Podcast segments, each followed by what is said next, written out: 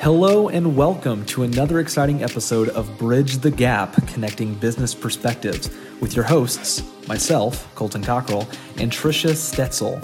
Our goal is to bridge the generational, gender, and life experience gap in business through our unique styles of gathering information from our guests. Now let's get it started. All right, ladies and gentlemen, boys and girls, welcome to the greatest show on earth. Wednesday, it is Bridge the Gap, and I am so pumped up right now. We're going to be talking about cryptocurrencies, and I am just, I hope we can get this. Trisha, I'm not going to go over, I promise. But before I introduce my lovely co-host, Trisha Stetzel, my name is Colton Cockrell, certified financial fiduciary and independent financial advisor with Share McKinley Group. And with me, as always, my, I almost said trusty steed. I don't know where that was going to come from, but my trusty co-host, the hostess with the mostest, Miss Trisha Stetzel. Trisha? Colton, you are way too excited about our guest today. And you know what? I'm excited that I'm the one that brought him here to meet you. So you're so welcome. Hey, everybody. Trisha Stetzel here, Results Extreme Business Solutions. I am super, super, super excited about the gentleman that we have on the show today, Mr. Douglas Horde. Douglas is beginning the 19th year as the owner of My Tax Guy in Houston and his 20th year in professional tax preparation. He focuses on self-employed or highly employed persons with complications such as day trading, rental property, and cryptocurrency. As a long-time self-employed entrepreneur, he's either seen or made all the mistakes that self-employed or micro-employers make and knows how to fix them. Douglas, my friend, welcome to the show. Thanks. I appreciate it. Man, the reason why I'm so excited is because I saw on our notes that we had a Bitcoin guy coming in, and I had no idea what side of the fence he was going to be on. So I had no idea really what to expect. So now knowing that we're on the same side, I am really excited. So jumping right in, I actually have clients who have asked about cryptocurrency, and I'm definitely going to be forwarding this video to them. So Douglas, let's first start off. Everyone has done their taxes, or at least they filed an extension. There's this but there's a new thing that's coming out now on our tax returns. There's a new question that people were kind of caught off guard by, and it was asking if you've sold, exchanged cryptocurrencies within 2020. Can you explain what is this? Why does that matter? Why is this question now involved on our tax returns? Sure. So the IRS, their greatest punishment, of course, is the threat of imprisonment. And there are only two things that they can put you in prison for. One is not filing at all, and the other is tax fraud. So if you sold, exchanged, received, or swapped any virtual currency at all in 2020, and you answer that question no, and later it becomes known that you did, they got you. Tax fraud. You lied to the IRS. That is crazy. And why is that a question now? What's the importance of swapping or trading cryptocurrencies? It is the same. The tax treatment of it is the same as commodities or options, basically. So you can't take a position, say, in Chevron and say, ooh, I don't want Chevron anymore. I want Exxon. And then just like slide over and not have a taxable event. You sell the Chevron stock and you buy the Exxon stock. So you have a gain calculation and a new basis established. It's the exact same thing every time you use cryptocurrency in any fashion, even if you're using your Visa debit card on your cryptocurrency account to buy a cup of coffee at Starbucks. Interesting. And so there's no taxable transaction right there. And there's no 1099 or anything like that you would get with the stock?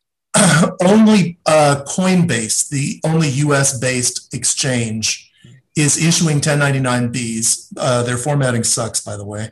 But the SEC has ruled that this is a regulable set of transactions.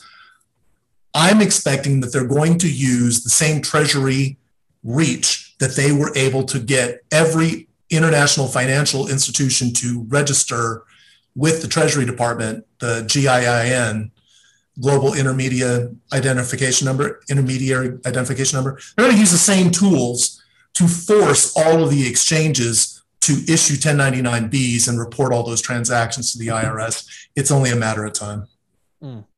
Okay, so Colton, you jumped right in, and I know that some of our listeners are going to say, what in the world is cryptocurrency? So Douglas, can I get you to back up just a little bit and tell us what in the world is cryptocurrency? In other words, virtual currency. So what is the value behind something that doesn't exist? Well, you got to be careful when you're talking to a Bitcoin fanatic. They're like Tesla fanboys.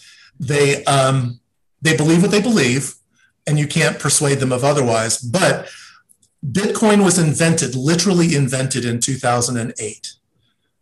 It is a way to exchange value that is documented and verifiable without the physical movement of money or passing through the financial system.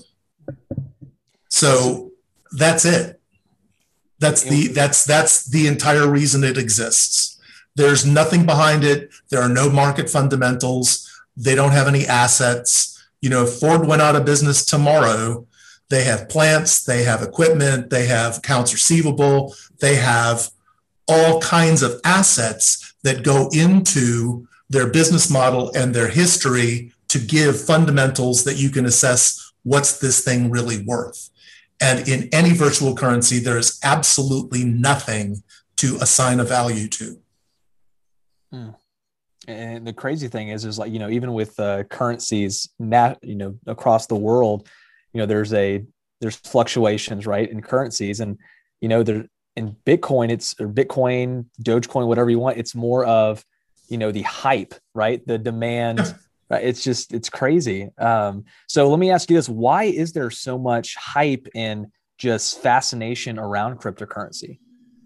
Initially, the enthusiasm was for trading on the dark web. Literally, that was its initial appeal. That extended to like survivalists and people who are fundamentalist libertarians who want to not have their financial histories tracked. Mm-hmm.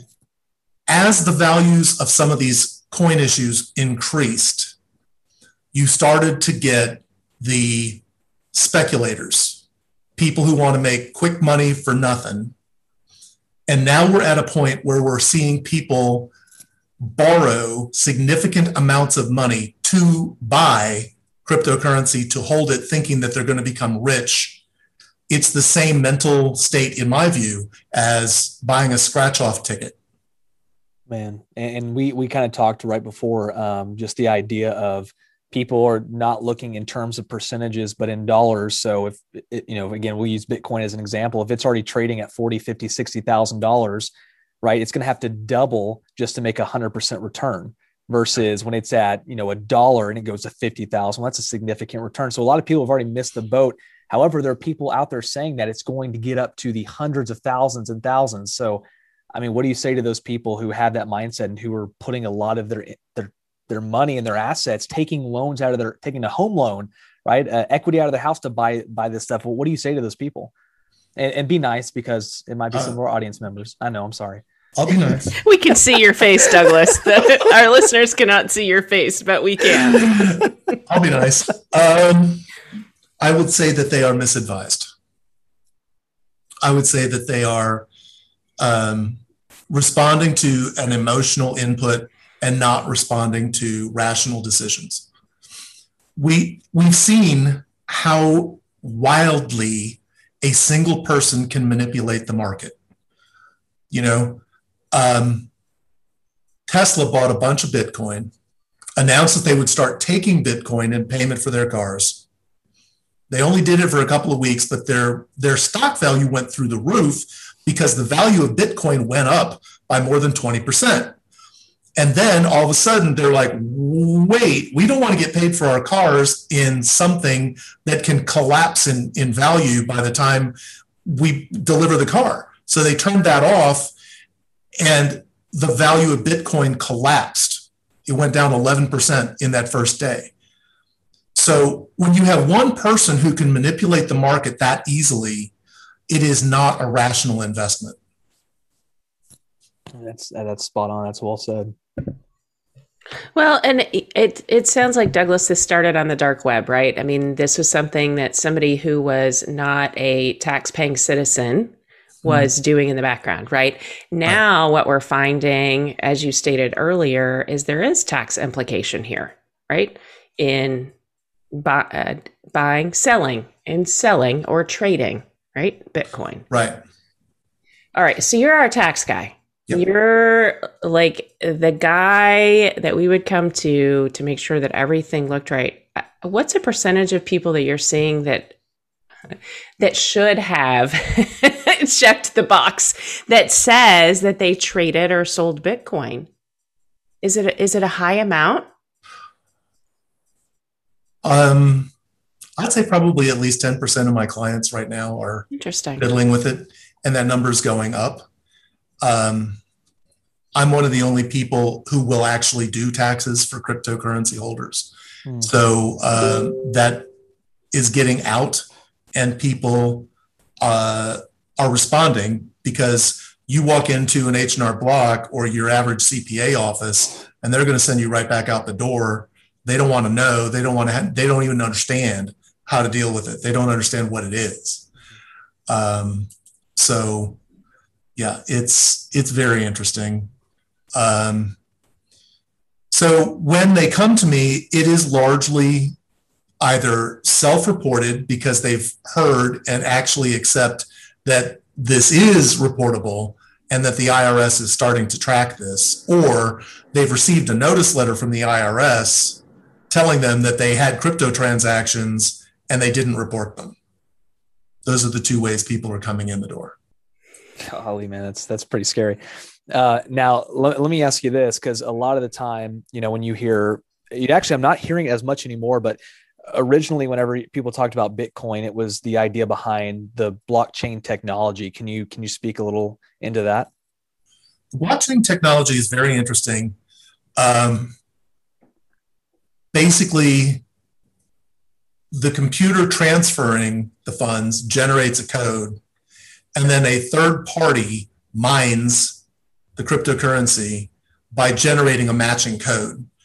Bill Maher on his show a couple weeks ago likened it to a massive computer running through all the possible numbers and guessing until it gets it right. This process consumes vast amounts of electricity. When I say vast amounts of electricity, the electricity necessary to process the purchase price of a single Tesla Model 3 is the equivalent amount of electricity that it would take to charge it from 0 to 100 for 5 months. That's to process one transaction. Oh my gosh. I've heard people they had massive computer, ton of computers in an upstairs room, and had their AC down to 50 because that room was so hot. Mm-hmm. Oh my goodness. I don't really hear a lot about mining anymore. Mostly it's just people just buying and selling. Again, just trying to take advantages of the swings in the market, which again, you can't time the market. Don't ever think you can. And I was on mute, but I wanted to say, it sounds like an old mainframe room, right? With the heat and the computers and all of the. Yeah, that exists. A substantial amount of the mining now goes on in China. The Chinese government has blocked people from trading cryptocurrencies, and the Chinese finance system from interacting with any cryptocurrency transaction. So the only way Chinese nationals can participate in the crypto world is to mine. That's interesting. Man, see, that's you and I definitely need to talk offline. Yeah. That's very fascinating. So really kind of just to sum all this up here, if you're buying and selling, especially selling cryptocurrency, you definitely probably need to talk to a tax advisor who is familiar with how taxation works with cryptocurrency. Mm-hmm. Second, you shouldn't buy cryptocurrency at all. Third, Colton, you're gonna have to cut that out of the show, friend. No, okay. I can't, as a fiduciary, I'm actually not even allowed to sell cryptocurrency. But what I tell people, you got to first invest for retirement, invest for your future. And that's not cryptocurrency. And after that, if you want to invest in cryptocurrency, that's all you, but I can't do it. Just people have to be smart with their money. I mean, their future, you gotta prepare and you gotta be smart about it. You can't take massive risks. If you have money lying around afterwards, hey, feel free, but not. Yeah. It's, if you had money that you could comfortably blow and drive over to Lake Charles and put it in the slot machine, you could also invest that in cryptocurrency. And if you look at it from a recreational standpoint like that, there's nothing wrong with it. But if you think that it's an investment, or if you're following the idea that that this is going to replace fiat currencies like the United States dollar or the Japanese yen, you got issues. And he means that in a very sweet way, of course. It's a very sweet way. It's a thoughtful, supportive consideration of someone's future financial and mental health. And Colton, before you move on, I have one piece of advice for my fellow wine drinkers out there. Stop buying wine that does not exist. I'm just saying, stop it. Just stop buying wine that does not really exist. It's real. It's real, Colton. It is. People are buying wine that doesn't really exist. Look at this bottle of wine that I bought. It's an NFT. Huh? It's a picture. It's a thing. So, did it taste good? Okay, that's it. You can move on, Colton. I can't help myself. I've actually never heard of that before. Are you serious? Yeah. Yeah, for real. Oh my gosh. Wow. Well, you know what? We have a lot of interesting people living in this world. That's all I'll say. Goodness. Man, I'm trying to think where to go from here. I just want to again say this. Me and Douglas have never met before. We talked 5 minutes before we started this show. I'm so glad that I'm on the same page as a tax advisor. That makes me feel really good about myself. Oh goodness. But Douglas, okay. We're going to have some fun here. We're going to ask you a totally off the wall question. Go for it. Okay. If you were to invest, no, I'm kidding. I'm not going to talk about cryptocurrency. Now that COVID is kind of behind us, we're able to start traveling again. We can go overseas. If you can go anywhere in the world, money doesn't matter because you hit it big with cryptocurrency. Where would you go and why? Hamburg, Germany. To Germany? Hamburg specifically. Why is that? Hamburg was basically leveled in World War II, and we paid the money for them to rebuild, and they didn't start until the 1950s, and they were able to revision how a major city could be laid out. They've preserved and restored the entire historic waterfront area. It is gorgeous. They have more canals than Venice or Amsterdam combined, and it is the second largest seaport in Europe. It has a vibrant population, and people actually stop and wait for the crossing signal to change, even if there are no cars coming. This is my kind of place. That's what I'm talking about.